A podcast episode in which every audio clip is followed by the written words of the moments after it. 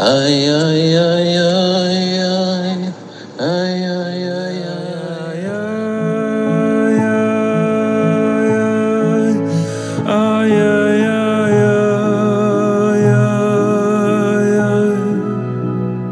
Welcome to Possibly Speaking, a podcast that explores the highest spheres of spiritual thought as they find expression in our lived experience.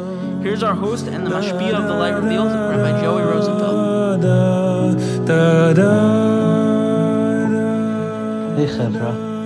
So Be'ezras Hashem, as we're lighting the second night, something that becomes apparent is that there's a transformation of sorts that takes place in the entrance to the second light that was not present with the first light. The first light is a singular light. It's an isolated light. It's a light that sees itself as having been created as the center of reality.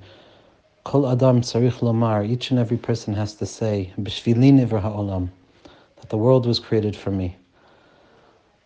But we also know that when we find ourselves alone, when we find ourselves in what we try and make a silent type of solitude, it very quickly descends into an isolation.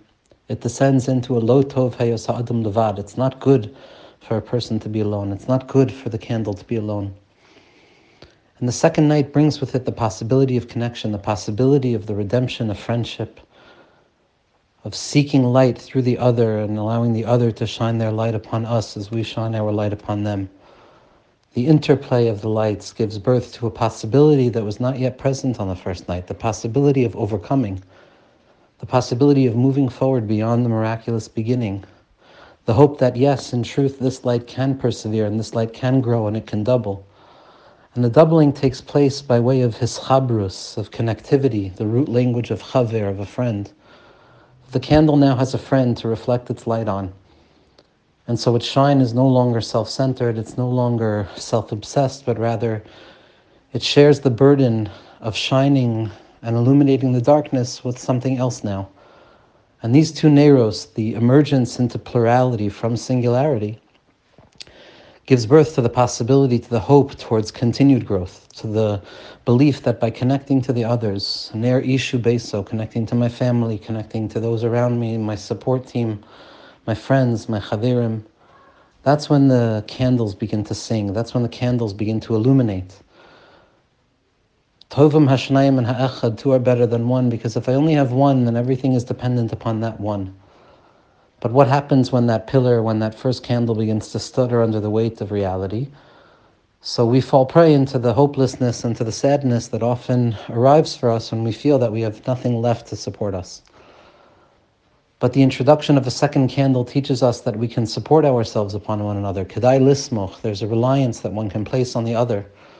There's a reliance that when my light is not shining as bright as it needs to be, or my light begins to putter out, I can benefit, I can root myself, I can become illuminated through the light of the other, through the light of the chaver, through the nekudas of chaver, the secret of connectivity, the secret of multiplicity, the secret of taking what can be seen as separation and allowing it to become the dance of connection to the other. And so, very often, when the darkness still appears to be overwhelming, the second kindling of the light offers us the opportunity of siach, of conversation, of allowing the lights to dance together, for their shadows to reflect upon one another, thereby illuminating themselves even greater. The movement from Ner to Neros, the movement from one candle into two candles, the possibility of seeing Achdus everywhere, even in multiplicity. The Zohar Kadosh says, based on a beautiful pasuk in Shir Hashirim, the love song of lovesickness that attempts to catch that which it can never capture. Hayoshevet baganim chaverim akshivim, those who sit in the gardens with listening friends. The Zohar Kadosh, as Rabbi Nassan of Breslov brings down, reads the word ganim differently than gardens.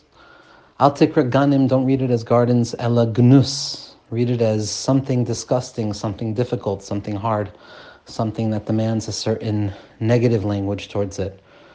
And the Zohar says, Hayoshevet baganim, those who sit, begnusa alma, those who sit in the filth of the world, in the darkness of the world, lamata me'asar tvachim, in that place of nighttime, in that place of where the darkness is still seemingly larger than the light, In that place, the only thing to do is to connect to that which is multiplied from us, to connect to the Nekudas HaChaver, Hayoshevet Baganim Chaverim Akshivim, to connect the people in our lives, to connect to ourselves in a deeper way. And Be'ezus Hashem, through the light of hischabrus, the two leads to three and the three leads to four, and the multiplicity and the unity and the dialectic of the three is already something different.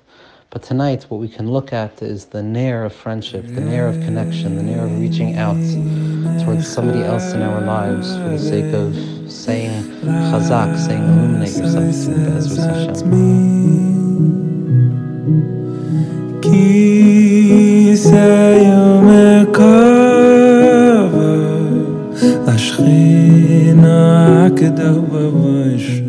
Thank you for joining the Possibly Speaking family. Possibly Speaking is brought to you by The Light Revealed, a social media publisher bringing messages of Jewish spirituality and recovery to whoever is looking for them. Our producer is Mordy Schwartz.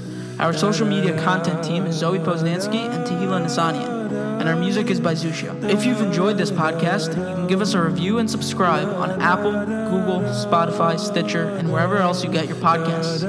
We love connecting with you, so please check out our website, thelightrevealed.org, and feel free to email us and Reb Joey at thelightrevealed at tlrfamily.org or private message us on Instagram or Facebook at The Light Revealed. Thanks for joining, and we wish you the most blessed day in only revealed